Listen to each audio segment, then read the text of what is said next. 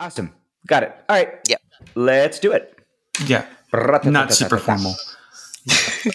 um, hmm, hmm, hmm, hmm. I never come up with a with the opening on time. Um, Justin loves his drops, by the way. Yeah. So just push through if, you know, he does one while you're talking. That's my new disclaimer I do for all of our guests. I got nothing.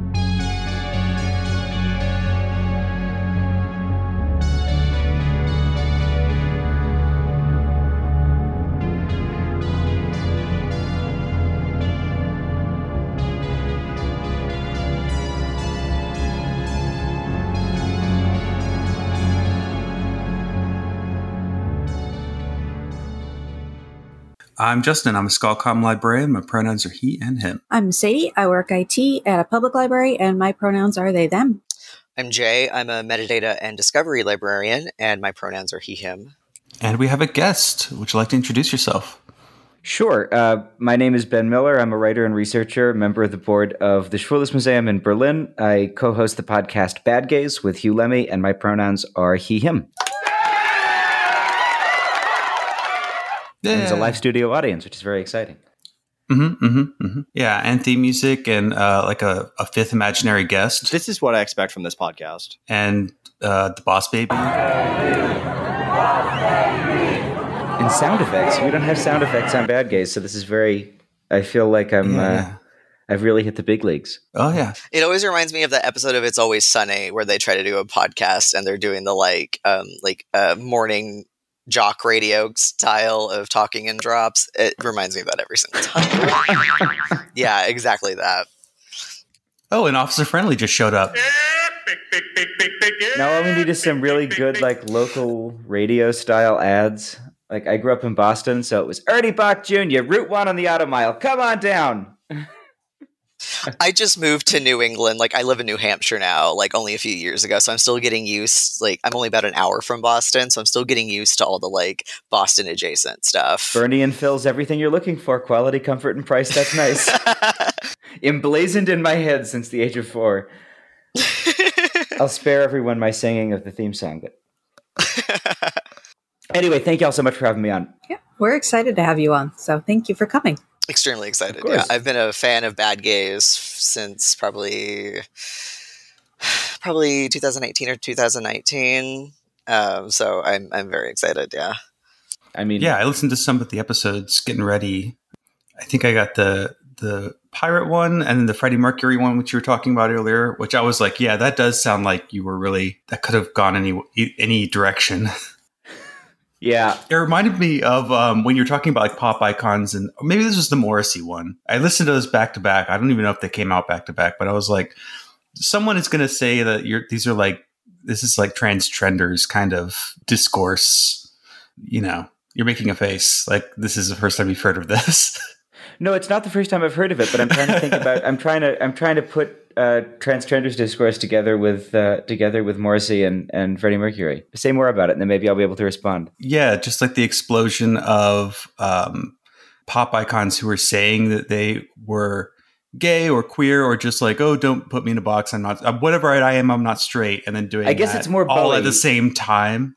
I guess it's more Bowie who is that because Bowie actually then later in life went back on it and said, actually, like I regret ever having said that. I'm actually straight, or I'm actually Yeah, something- like I it mean, was more of yeah. a like affect and trend of the time. right. Yeah. Um, Yeah.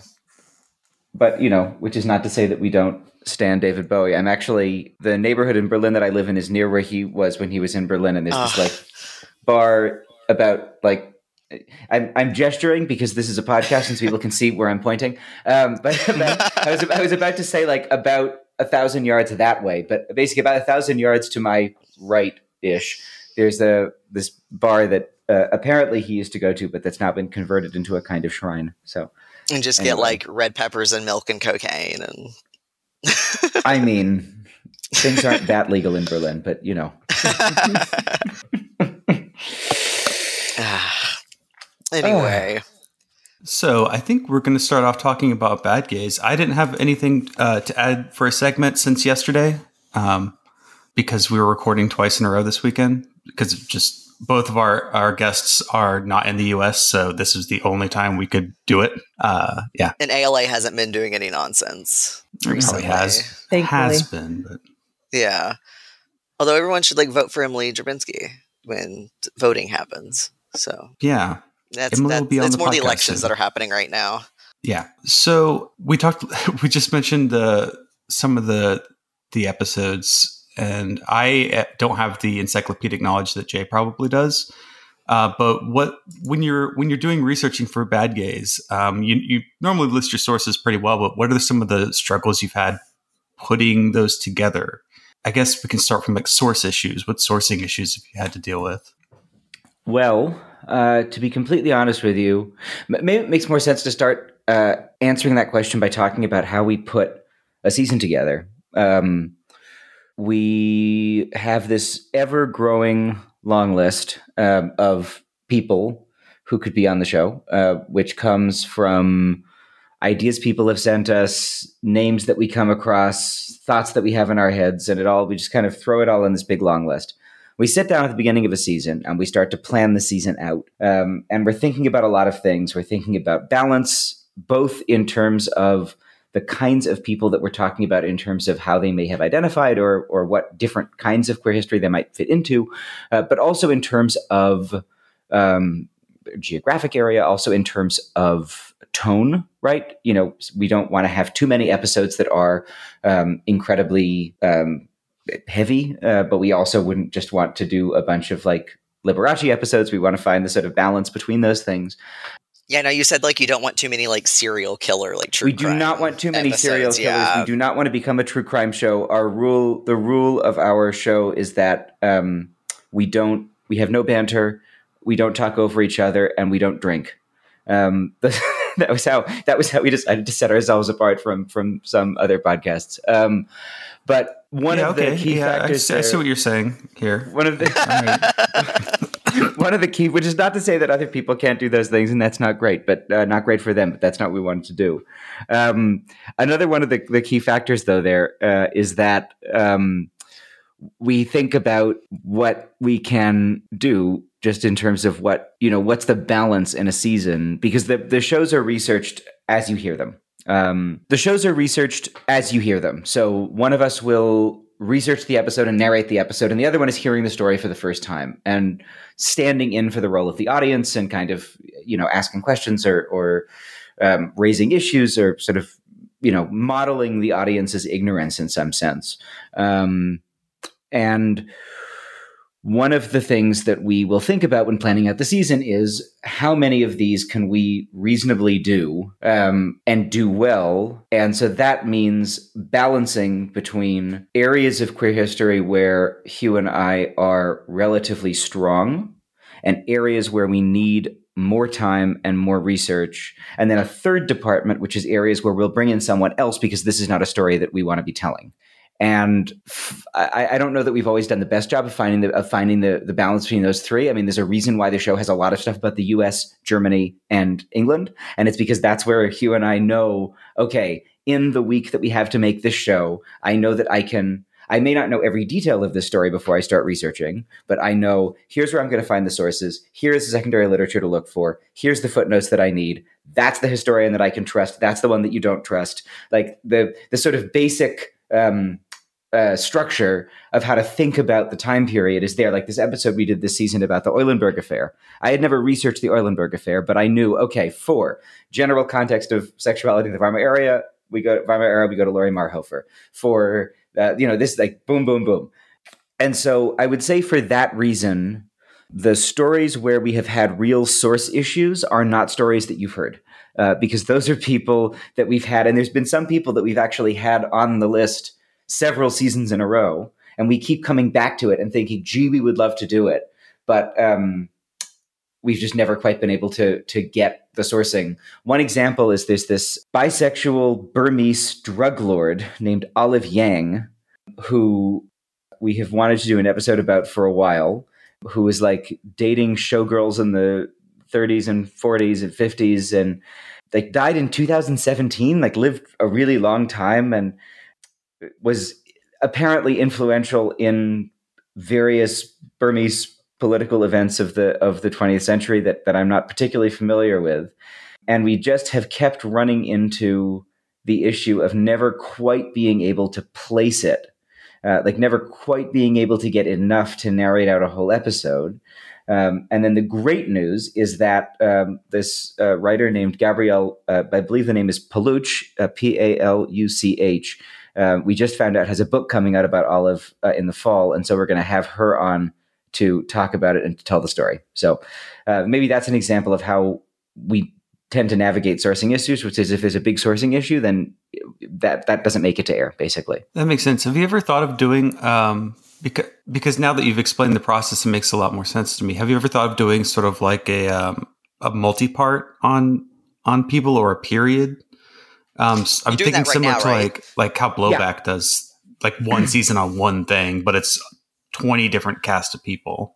Yeah, I think we like the I think we like having the balance over the course of the season or the variety over the course of the season in terms of who we're bringing in and how we can play stories off of each other and how we can give people over the course of the 10 weeks of a season some episodes that are going to be because as you are I think too anyone in the podcast business we're in the business of making people's commutes laundry days and workouts slightly less boring. And so to take that responsibility seriously, um, it's important for us to give some balance in terms of what the what the tone of the different episodes is, and that means that some of the, it's important to us to have episodes in a season like this season. We did this um, absolutely extraordinary British eccentric non-binary oil millionaire named Joe Carstairs who like dated Marlene Dietrich and raised uh, raced speedboats and et cetera, et cetera.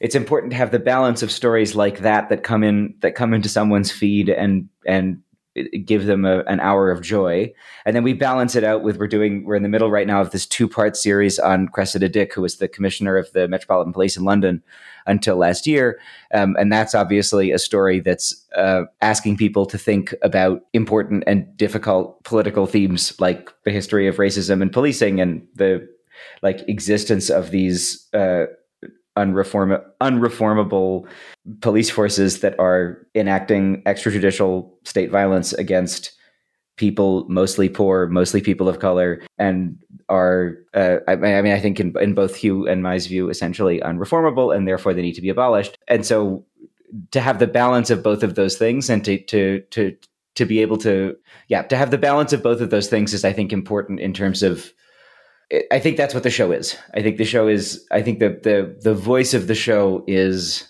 being able to talk about both of those things and presenting a range over the course of ten episodes. That was a very rambling answer, but No, it's good. I'll fix it in post. No, it's fine.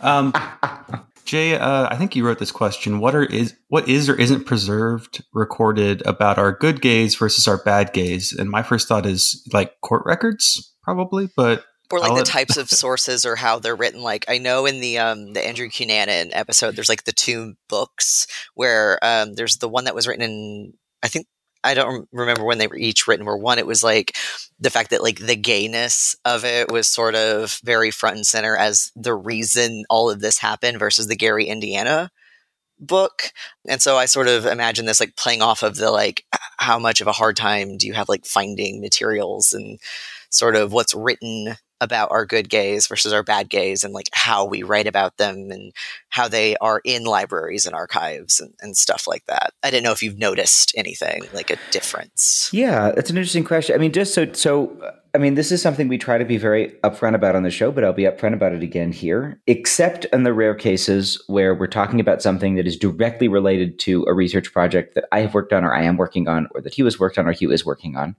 Um, our show is based on secondary sources and secondary literature. We are we started doing the show because we wanted to connect an activist and academic conversation about queer history that is vibrant and interesting and critical and reflective with a mainstream even among queer people set of ideas about queer history or an accepted set of ideas about queer history, even among queer people, and especially in in in public facing media, that we thought was really one dimensional and boring and had some potentially dire political implications. And so the show is not particularly based on intense work with primary sources. In terms of how people are written about, one of the things that we often do on the show is think about the difference between someone who like for us bad is a fairly flexible term and so some of the people that we're talking about are people who we think are absolute scumbags and some of the people that we're talking about are people who we think were in their time thought of as being bad, but we now want to have a more complicated or nuanced opinion of or understanding of them. And in around those people, oftentimes we will find interesting tensions in the secondary sources. Oftentimes we find ourselves in the position of depending on a given secondary source for basically you know the vast majority of our life narration about somebody but then at the same time having a very critical view of how that secondary source talks about one or more aspects of that person's life. An example is I already mentioned Joe Carstairs, that eccentric British uh, billionaire, um, sorry, millionaire uh, oil heir. And uh, there's one biography of Carstairs, which was the basis of our narration, because that's the one biography. This biography was written by the um, former uh, obituaries editor of The Telegraph, which is a very right wing British paper. This is someone who uh, used the word lesbian to describe themselves, so so did we. But this is someone who hated their uh, given name at birth, insisted on being called Joe. Um, the biographer writes the you know the, that that the principle the, they define their life by a male principle. Were so horrified by seeing girl children that they would run out of the room and not be there. And then the biographer just the whole biography through she, her, her, she, she, her, her, she, her. Like literally, the principle by which she defined her life was male. And so that's a case where we find ourselves and and, and what, what we do in that in, in those instances and and I, it's what we do whenever we hit really any problem in the show and it's worked for us so far is to just show our work to name the assumption that we're making uh, to name the place that we're coming from and to explain why you might agree with us and why you might disagree and to invite that stance and we think that people are smart enough to follow a set of conclusions, to understand why they were made, and then to make their own if they want, as opposed to thinking that we have to give people a definitive answer on everything which then like to me that is what would invite more I, I, think it's actually yeah i think people are i think people are smart enough to to listen to people explain why they came to a conclusion and agree with them or disagree with them basically yeah, I just moved some stuff around in the notes so that we can talk about the identity and construction, uh, constructivist views a bit, because I know Jay wanted me to help flesh out the notes in that area. And when we're talking about, um, particularly like uh, your secondary sources, you talked about like Rictor Norton and how you were using constructivist theories of sexual identity, uh, but how how he views them as sort of an anti-gay conspiracy. And uh, I, I, would see this as sort of like a constructivist because I, I, couldn't think of like a term in history in historiography to like describe what Jay was asking me to, to talk about. Justin's the historian, and uh, I'm not. but I was like, oh, okay, this is this is. I found a term. I found a historiographical dispute, so there, we can start there. So, do you want to talk a little bit about identity formation? Yeah because my my sort of uh, qu- thought with that question was like how do like our information sources and resources um, like in, influence identity formation including how we talk about other people like in the um, Anne Bonny episode um, if that makes sense.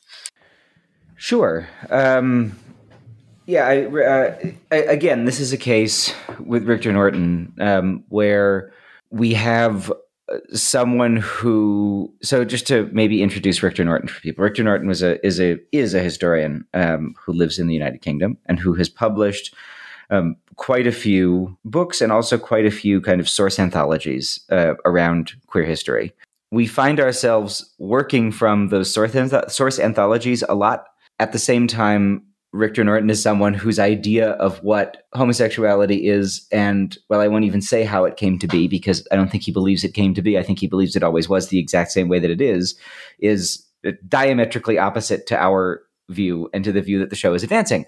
And again, in that case, I mean, if we're quoting one or two letters that are in a Rictor Norton edited source anthology, it's not that big of a deal. There have been times when we've used him more and we've talked about that and we just explain where he's coming from and we explain where we're coming from and we explain why and how we're using the source. And to me, as a historian, I mean, I, I also work as a historian in the in the academic context. That's just what you do. And yet, there's the assumption, I think, a lot of the time that in media that is not specifically for an academic audience, if you do that, you're going to lose people, or if you do that, you're going to put people off or you can't like there's a everyone wants to be sure about everything all the time. And uh, what we've found is that people are completely willing and able and happy to follow us down these roads and to understand where we're coming from and to yeah that's that's it. People are willing to sort of to, to follow us and to understand where we're coming from and to to think about the distinction between the different kinds of sources that we're using and to understand the ways in which a source might be troubling or troubled in some ways and useful in other ways. Yeah, and there was uh, there's something in here about the Queen's Throat opera, homosexuality, and the mystery of desire. Jay, do you want to ask that one? Yeah, so um, I, I'm also a big opera person, and that's one of my favorite books. And so when you um, in the Zeffirelli episode, you cited from it heavily, and, and so it reminded me like for those of y'all who haven't read the, the Queen's Throat, one you should, but it's sort of this like memoir but also like analysis um, and there's like eroticism in it and it's this very fluid sort of how he is talking about um, opera and homosexuality and his own relationship to it. And i think what interests me about that text and maybe maybe this isn't as relevant since you don't use primary sources but sort of like what is the role of like these different types of sources of information like memoir versus analysis? And is a source like the queen's throat where they're all sort of like mixed together in this like fluid nature like what kind of role might that play in the sort of historical analysis that y'all are doing?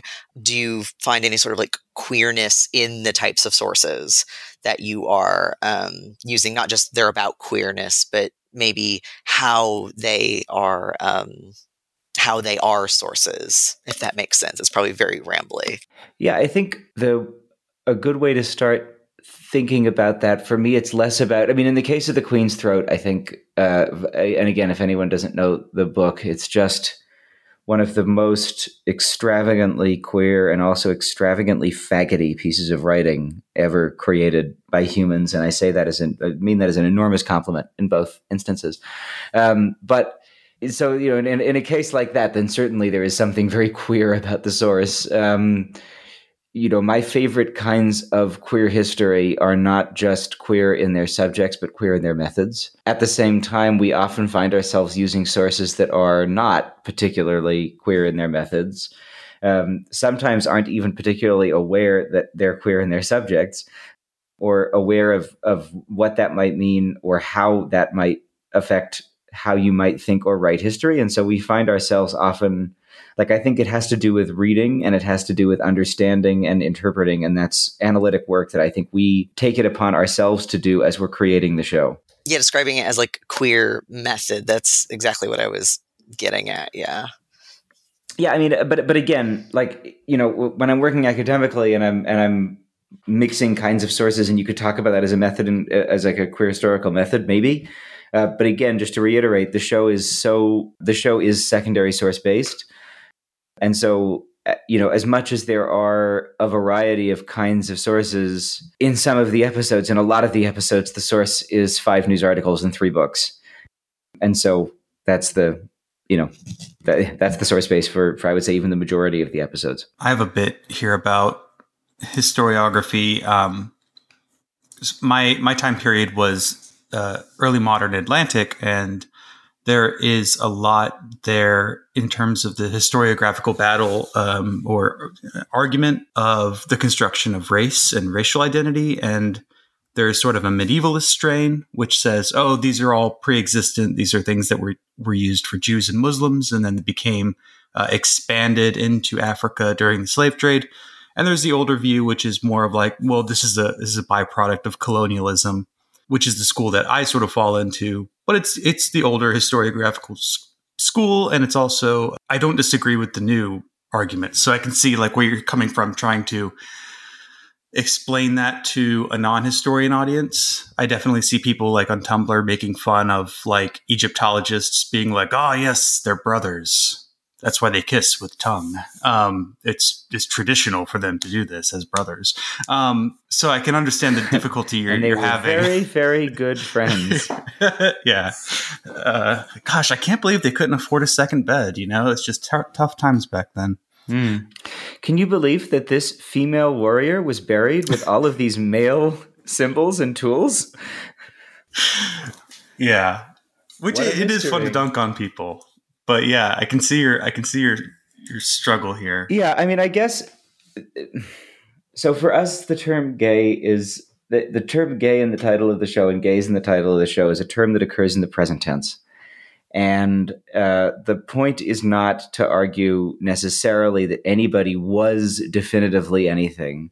The point is to think about what what is it, what is useful about thinking about them in this way for us having this conversation. And so, as such, it is kind of, despite play acting as history, it's actually defiantly presentist. And so, actually, if I'm being completely honest, the I mean, this isn't entirely true. Uh, of course, the nuances of those historiographic debates are important, and of course, they inform the conversations that we have. We want to be having informed conversations, but we're not trying to push any of those particular lines. We make the show from a broadly Marxian and white anti racist perspective, and then move on from there to think about what is useful about having certain kinds of conversations now about certain people, if that makes sense. Um, and when I say a white anti racist perspective, I mean we are two cis white men having these conversations. And so we are aiming to be actively anti racist and working on that and taking feedback. And yeah. Yeah, I've always appreciated how y'all approach, um, especially the episodes where was this person a lesbian? Was this person a transmasculine person? Was this person both?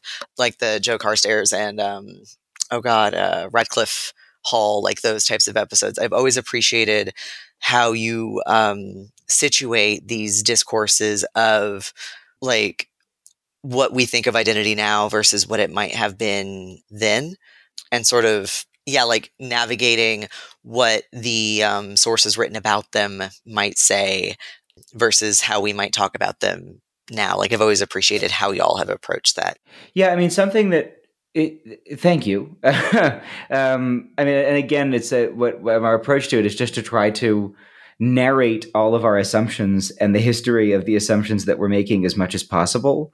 One of the reasons that it, that it feels important to us to do that, I think, is because, like, to us, part of the history of why cis, especially cis male homosexuality, didn't work is because of its fear of and attempts to identify itself by distancing itself from trans femininity. And so when we think about these one of the one of the reasons why it's important to I think talk about the ways in which someone like Joe Carstairs might be thought of as a lesbian in addition to being thought of as transmasc in some way, using both terms in their contemporary meanings, is because to do so is to acknowledge that the histories of those things are not separable, and that the people who want to separate the histories of those things entirely and neatly are people who are trying to deny the existence of and eradicate trans people now. And so we want to basically like the to to cast queer to cast cis and trans queer people together in that way historiographically or to at least think about how they might be thought together as well as thinking about how, how they might be thought separately is for us actually about implicating cis queer people in the kind of historical work of thinking about where we come from, what our historic uh, like alliances and affinities have been, and how we and, and what responsibilities that gives us. Yeah, like and and the role that you know how we make sources about these people. Like I um last summer I did a few like wiki education trainings like a um there's like a like a wiki LGBTQ thing that they do a couple times a year. Uh, wiki scholars, that's that's what it is.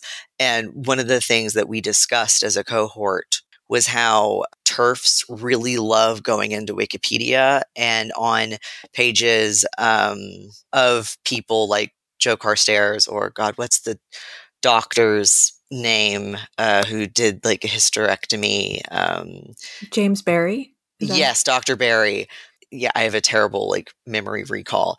Um, but if you go into like the talk and history pages of people like that, it's just TERFs going like trying to argue like, no, this was a woman dressing as a man in order to get into these spaces. And so these are like not just places of discourse, but of like attack and um like I don't want to say battle, but of constantly having to like revise and go into these sources and see how people are changing them and undoing changes and like all of these things. Like i'm a big defender of wikipedia as a resource but it is important to like look at how it's being edited how our information resources are being shaped and by whom and why absolutely. And then in the even in the more sort of formal or traditional context it's like and this is another reason to kind of another reason why we talk about this stuff as much as we do. It's because so much of the time you, you know the, we're talking about histories oftentimes on the show that just haven't been written about that much.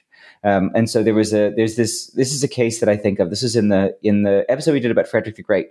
And it was a sort of aside this story but there was a uh, soldier in the German army who was expelled by Frederick's father for I mean as the as the court reports put it this soldier was discovered to have been a woman um, or as we would probably say discovered to have been assigned female at birth.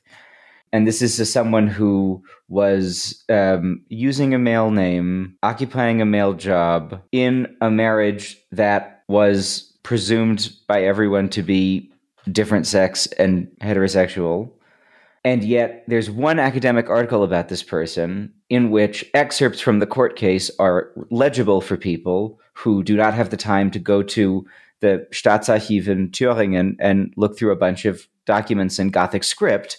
And the article was written by a lesbian historian in the 1980s and is titled something like The Story of a Lesbian Soldier in 1790s Germany, or, or, or whatever the decade was. And so, like, we're presented with something like that. And again, it just feels like the only thing that we can do is say, okay, so here's the story. Here's where we're getting this from.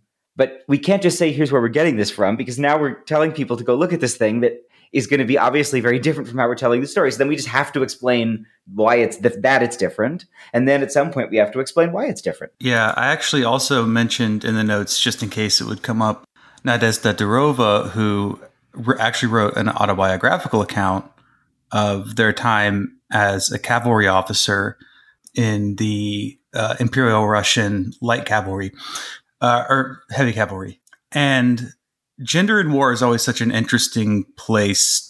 I took a gender and war class in grad school, and it was one of the most interesting things I've ever spent time reading because you really get a lot of blurring of lines.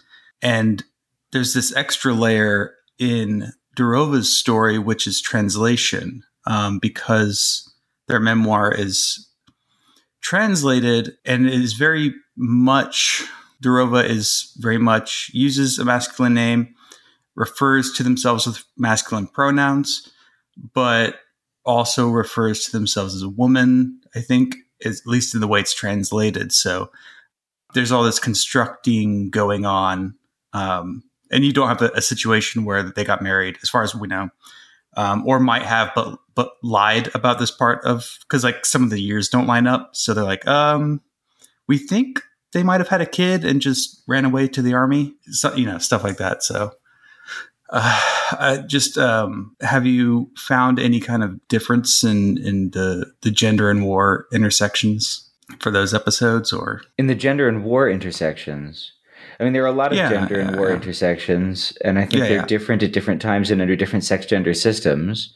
The story that you just told about uh, Durova, uh, which is not a story I was familiar with, and, and and thank you for the link. I think this person may have to go on our long list. Uh, but that that exact um, confluence of someone using male pronouns and but then still sometimes referring to themselves as a woman that was the exact situation that we were in with carstairs and so again the choice that we made was to do something that no one ever did that they never did about themselves and none of their friends ever did about them which was to call them them and to use they them pronouns and to be purposefully ahistorical but to be purposefully ahistorical explaining exactly why and to then let people understand where that frame was coming from as opposed to assuming that there was a correct natural frame that wouldn't require explanation and would just convey the complete truth of someone. Maybe, uh, Jay, you were asking earlier if there's something queer about the mix of sources. Maybe the queer approach for the show is to not assume that there is any approach that is just going to reveal the natural truth of someone without requiring people to kind of think along and make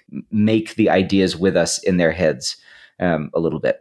yeah, that's sort of like there's so many layers of identity formation based on information that's happening there. There's like what was collected about them at the time, how they were written about, and then how the secondary sources write about them and construct that identity and form it there, and then how people interpret it, and then how you choose to interpret it on your show, and then how the people listening choose to um, interpret it. I'm just very fascinated in all of the levels of how information is shaping how we view ourselves and how we view um, these other people. I mean, that's what we try to do. So I'm glad I'm glad someone thinks we're doing it. do uh, you want to move on to uh, the Schwules Museum and tell us about this position that you have on their, uh, I believe, board? Yeah, sure. I mean, to do it, I think I have to. I think I have to go back to 1984. Um, but in that in that same way that I just said, of you know, everything everything opens up the other problem, and then the other problem, and then suddenly you find yourself going back to 1984. But um, anyway, the museum was founded in 1984 uh, by a group of gay men in West Berlin. And it followed an exhibition that had been done a year previously at the then City Museum of Berlin and the exhibit was about uh, gay and lesbian lives. This was called Gay and Lesbian Lives in the Weimar Republic. It was called El Dorado after a famous drag bar, but also, oh boy, can we talk about that for a while? And the way the exhibit was set up was, I shit you not, two separate paths, one the gay path and one the lesbian path, and you had to come back to the beginning to take the other one. Like they did not meet which were set up as a series of natural history museum style wax figure walkthrough dioramas of various locations in Berlin queer life. So it was like now we go through the drag bar, now we go through the lesbian club, now we go through Magnus Hirschfeld's office. So this exhibit was a big hit. Um, and uh, the men and the women afterwards uh, mirrored the uh, formation of their exhibit and split into two organizing groups. And the um, context for that is that because, uh, which is not, this is not to say that uh, healthcare provision around HIV and AIDS was perfect in West Germany or even good, but it existed and was not catastrophic. And so the reunification of gay liberation and lesbian feminism that happened in the late 80s, early 90s in the Anglo context under the term queer just didn't ever happen in Germany. Um, or it's happening now and under really different terms because gay men basically got state help early enough to just be like, well, we're now we're getting state help. And that just didn't happen. Like they didn't, no one had to, that, that, that reconfiguration never had to happen. So uh, they lesbians formed an organization called uh, Spinnboden, which still exists, which is a uh, lesbian feminist archive and uh, reading room. Uh, and there's also FFBIZ, the lesbian, another feminist and lesbian feminist archive. The gays started Schwules Museum, and uh, later, I believe in the early 2000s, uh, an activist named, trans activist named Nikki Trautwein started a trans archive called the Lili Elbe Archiv. This is how it was all progressing. About 10 years ago, no, 15 years ago or so, the Schwules Museum uh, elected to its board. It's a membership organization, I should say. So anybody in the world can become a member. You pay an annual dues, and then it's run through an annual general meeting Uh, at that meeting, a board of directors is elected. The board of directors is the collective executive. We have uh, we then manage approximately 15 people, I would say, doing about eight to 10 full time jobs worth of work um, on about a 1.2 million euro annual budget, uh, which comes half in guaranteed money from the city senate, and the other half we have to bring in through grant applications to keep the doors open, to keep basically the grant applications to to run shows. So we're entirely dependent on generous state culture funding. About 15 years ago, the museum elected uh, the first woman in its history to the board of directors, Birgit Bosold, who is still my colleague. And about 10 years ago, a process kicked off by which the museum began to open itself up to be about more kinds of people than just white German and especially West German um, cis gay men.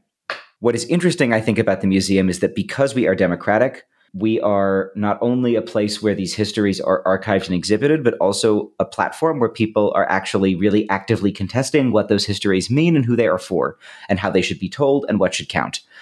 When I was elected to the board in 2018, it was a year in which there was an unprecedented, uh, entirely doubled set of candidates for the board. So usually, you know, between 10 and 12 people are putting themselves up for eight slots. Um, this year, there was very clearly like eight people on team one and eight people on team two. And we, the the side of the side of more uh, opening things up and the side of of uh, continuing to expand uh, won that year, and so that's how I, I joined the board. Um, and I was just reelected to a second term last fall. So that's kind of the history of the museum. That's kind of where we're situated, and that's kind of where we're at. Uh, we're at a place now where I would say our exhibition program is quite balanced in terms of who is being spoken to um, and who is curating. Our staff is catching up, and our archive and collections are, of course, the slowest because you don't, you know, an exhibition program, you do less of one to do more of the other. An archive, uh, you don't throw collections away in order to make room for new collections. You're just, it's an additive process, and it's also a process of, it doesn't go as quickly because it's one thing to have a curator from a community that hasn't been represented at your institution before decide to work with you to get funding and to be paid to do a show. It's another thing to convince uh, someone from that community to give you their death bequest forever.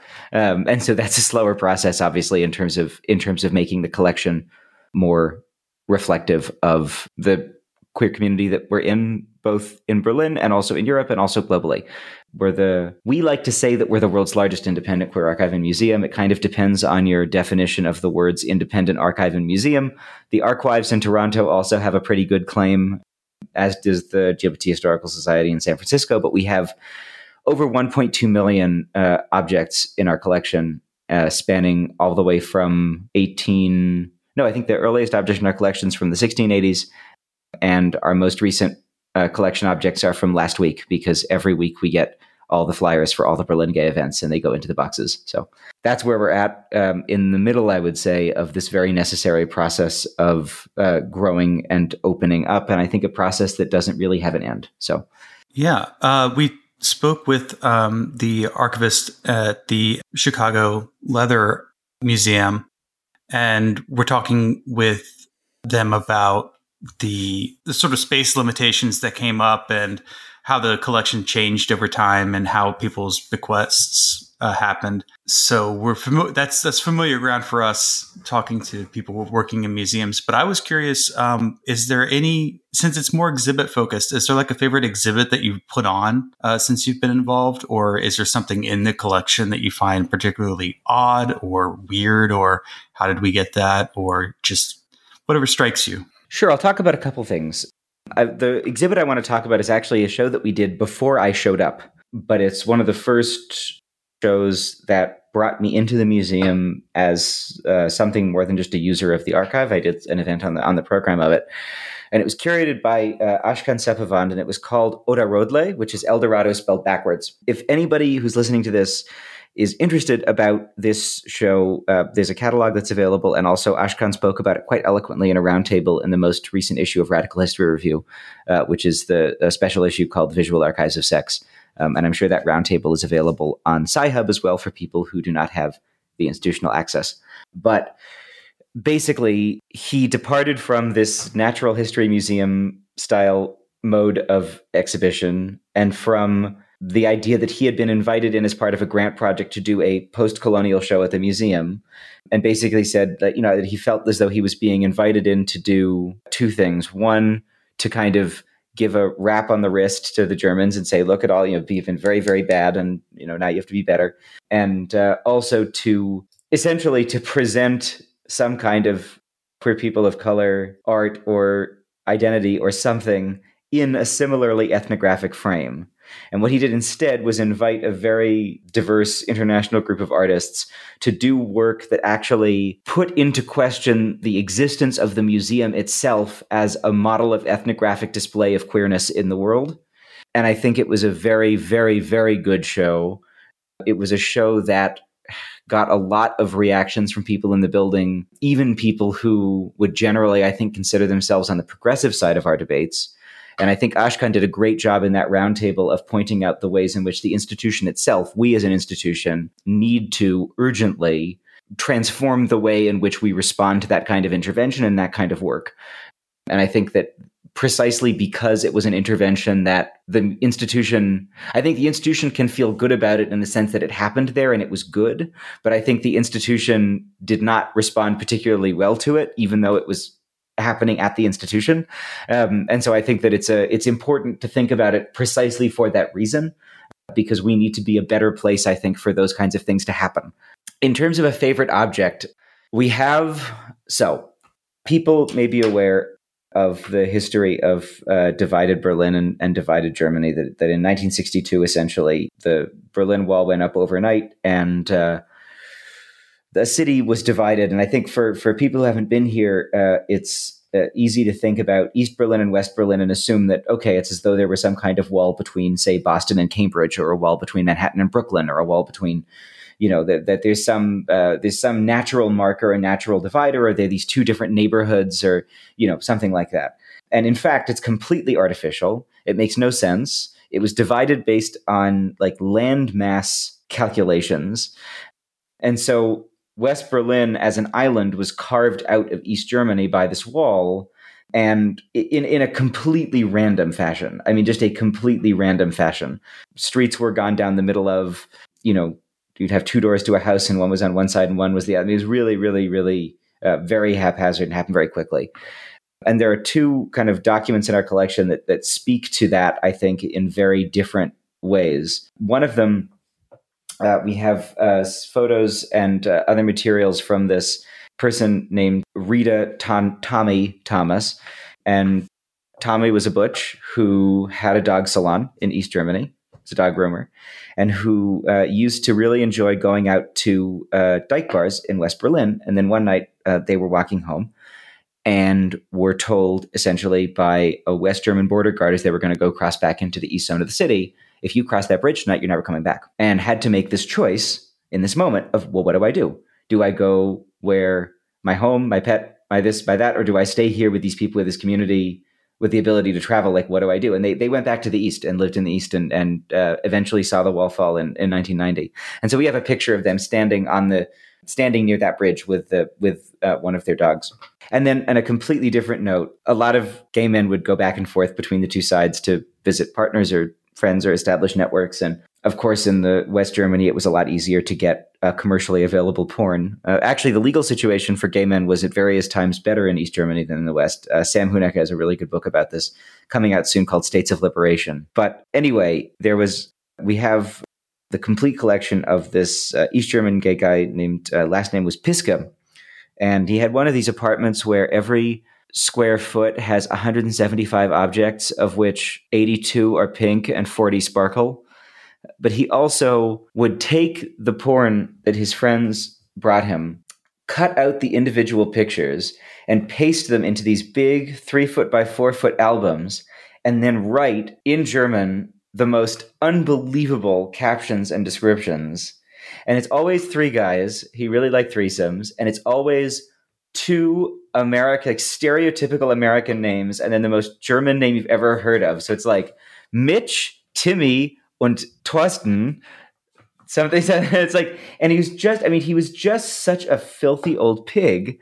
And it's just such a wonderful document, a wonderful and very individual document of one person's very precise uh, sexual desire.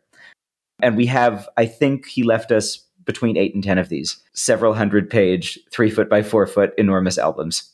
Um, and that I think, I mean, we, we, we certainly have things in our collection that are more quote unquote important, uh, you know, but that's one of my favorites in terms of, you know, fun to talk about and also the kinds of, you know, history that you can, that you can talk about with it. Two very different ways of approaching this uh, east west divided city problem. Yeah, I think I've heard of that upcoming book. I'm going to check it out. Yeah, Sam's a, Sam's a really wonderful historian, um, and it should be it should be great. Where all of us are, are eagerly awaiting it. And Laurie Marhoefer's book about Hirschfeld and race. All of the those are the two books that, uh, or two rather, two of the books that all of the people who do uh, queer history um, as it as it relates to Germany are waiting for with bated breath this year. So we've gone an hour, and usually we would like to wrap up with an action oriented question. And I'm sorry that this is kind of off topic. So that's why I sent you an extra message that you could read it beforehand. We have this context of, of book challenges coming in the United States, and I'm sure we will export them as we do many of our other fine cultural products. And mostly it's over defining queer resources, fiction, nonfiction, doesn't matter, as pornography. And as I've been thinking about how libraries try and say, well, no, you're censoring, you can't do this, but we throw out Nazi shit all the time. You know, we throw out, we make curatorial decisions all the time. It's, it's not so far beyond expectations that we're going to have. This is not always going to come from right wingers. There's always going to be a division in terms of the way you are constructing queerness is now uh, unacceptable, and we need these particular books out of the library as well you can't have cruising. yeah. What's right. what's a good way to construct a defensive books with the genderqueer focus? I, I've had a hard time thinking about if liberalism's up to the challenge. We've talked about other ideologies as the backbone for librarianship, but uh, I don't know. What do you think would be the best way to uh, defend books that people are going to find objectionable one from one side or another? Hmm. That is a complicated question. I mean, I tend to think about the questions, uh, collections questions, more like an archivist than like a librarian. Which is to say that when I think about collections, I tend to think about collections that are primarily, although hopefully not entirely, for I won't say no, I won't say they're primarily for um, professional audiences, but they're for specialist audiences. It just is a specialist audience of who's going to be directly interacting with a with a with a special collection. And so in that case, when it comes to all of the various troubling things that you might find in a special collection. Of course, my response is we'll keep everything because you know everything should be available to people, and people should people should people should then be able to have the thing in order to write a critical history of it. Right? You know, the the classic example in Germany is that you're not allowed to have you're not allowed to be in possession of objects with uh, swastikas on them but obviously, there's an exception for archives because if you're collecting state documents from the Third Reich, they all have swastikas on them. And that's obviously everyone can understand that's not for, you know, that's not being like posted on the outside of someone's house as a political symbol, but rather is a historical artifact and is there for the writing of, we hope, critical histories. I guess I also tend to be more, I mean, I, I, I don't think that I've really thought about questions of circulating book collections and far right material enough to be able to declare that I have a perspective on it. And in terms of constructing a defense of books about queer and genderqueer people and lives, I think it's good to be affirmative. And I think it's good to say that we think that this matters.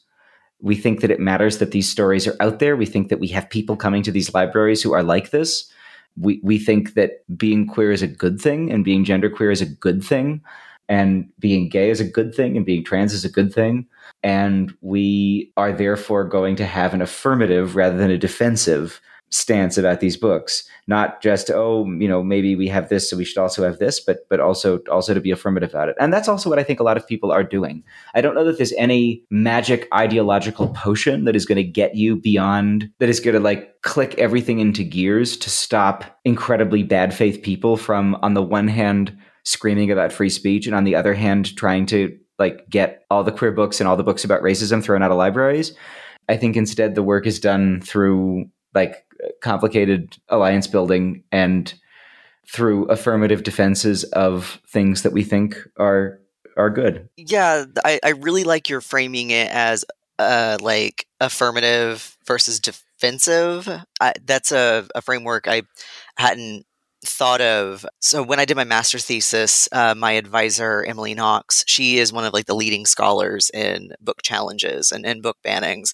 And one thing she said to me that sort of like she's one of the only people who changed my mind on anything. um, and she said that like in her going across the country and like looking at book challenges and everything, she said that like they you know they came from everywhere. They came from you know evangelical christians. They came from leftists. They came from parents. They came from you know any political affiliation you could think of. And she said that the thing that she noticed that they all had in common was that one they were making assumptions about like certain groups couldn't handle having something said about them or portrayed about them in a certain way. So it's this very like patronizing view. And also that like reading is so powerful that it can like change how someone views something or change how they view uh, themselves. And so this is where you get like more, you know, maybe progressive people maybe not liking the way the queerness is represented in a book or a film and wanting to challenge that and where you might get a very like uh, right-wing christian person not wanting something about queerness at all and so i think doing like the affirmation of no it's important that we have these in here for these reasons and not just defending um, I, I really just i like that framework a lot Gender? Yeah. What is this? Soviet Russia? I'm excited to hear. I mean, I'm, just excited to hear librarians and people who have who have thought about this in the context of circulating collections more think about it and talk about it because again from the perspective of someone who is not dealing with circulating collections and from the perspective of someone who when there is vile right-wing stuff in books that are in circulating collections tends to not be the direct target of it for me the book challenge does not see that's not the thing to which I would typically turn, or that's not an avenue, maybe let's say, that I would necessarily think to go down when thinking about fighting right wing ideology, or when thinking about the ways in which far right ideas circulate in culture and in media. However, that's with all those caveats, um, and so it's it's I think really interesting to hear people who have who have thought about this more deeply talk about it because I mean it's it's. Uh, it's also one of these things I think that that often one of these conversations that maybe doesn't always make it so far outside of the realm of librarians and into the realm of public conversations. And given that libraries are like the places where uh, free ideas are, the, like it's the, it's the one place in the world where ideas are free, then you know that's it's actually a really important conversation to have because it's conditioning the whole it's conditioning the whole scope of what people can think without having to pay for it or what people can access without having to pay for it. Yeah like the um, one thing that is like a huge side of contention with libraries is like you know the neutrality we should collect everything but what that ignores is that you only have so much shelf spa- shelf space. Like you are physically limited or even in electronic collection those are still on servers somewhere and you also have a limited budget.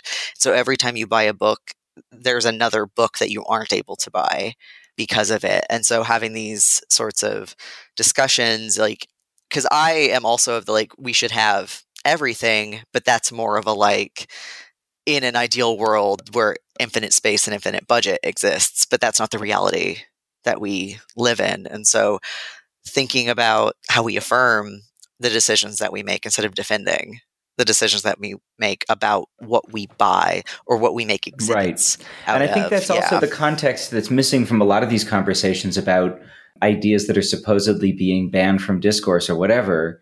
You know, like this is something that you see with the quote unquote gender criticals all the time. Well, they'll say, you know, I can't believe that I went into this book and I went into this bookstore and I didn't see my book on the front table. I'm being oppressed.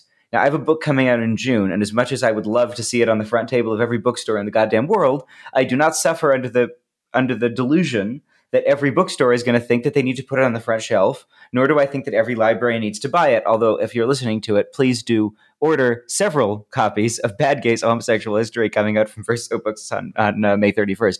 Um, but you know, but but to to jump from that to like I have been banned from the public sphere.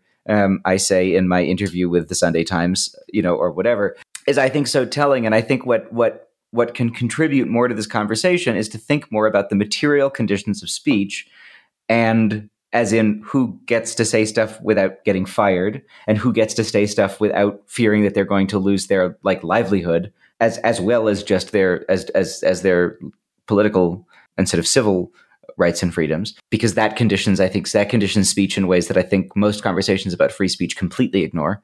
Um, and also what are the material realities of a given discursive space whether that be a bookstore's front table or a library's collection or a newspaper opinion section? And yeah to remember that that as you just quite eloquently said in a, in a in a a limited space which all of those are everything that is added is something else that is not.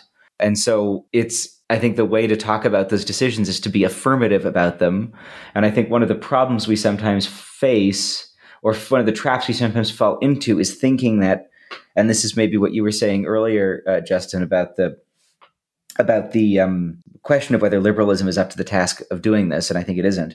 I think one of the reasons is that uh, liberalism, especially American liberalism, I think because of the tradition of constitutionalism and of thinking about the Constitution in this very kind of almost mystical way, tends to think that there's this like, there's some like, you know, one special discourse trick you can do to defang everybody and to sort of make your point clear to everybody and you'll sort of catch them in their own hypocrisy and then everyone will see that you're right. And it's this kind of west wing fantasy version of politics and i think that that's maybe where you get into that's maybe what i mean when i say a defensive position where you try to articulate some way in which what you're doing is actually not arguing that you know for example it's better to have a book it's better to have just to use to keep going on this on this example of of trans issues because unfortunately trans people and they're I, they're writing about themselves and and their struggle for affirmation and emancipation is uh, this site of crazed fascist blowback at the moment you know it is an affirmatively better decision we as the library think it is an affirmatively better decision to have grace lavery's memoir than to have abigail Shrier's book about how the transgender craze is seducing our daughters like we think that is better. It's not that we think that it's important to teach the debate. It's not that we think that oh this that no no no. We think it is better to have this book than it is to have this book. We can only buy one book and we, we can only buy so many books and we think it's better to have this book than that. And I think that's I think that ends up actually being a stronger retort maybe at, at least in the discursive field that I know more about than in the circulation librarian field where I am an amateur surrounded by, luckily, in this podcast, people who actually know what they're talking about and who can contribute probably better than I can.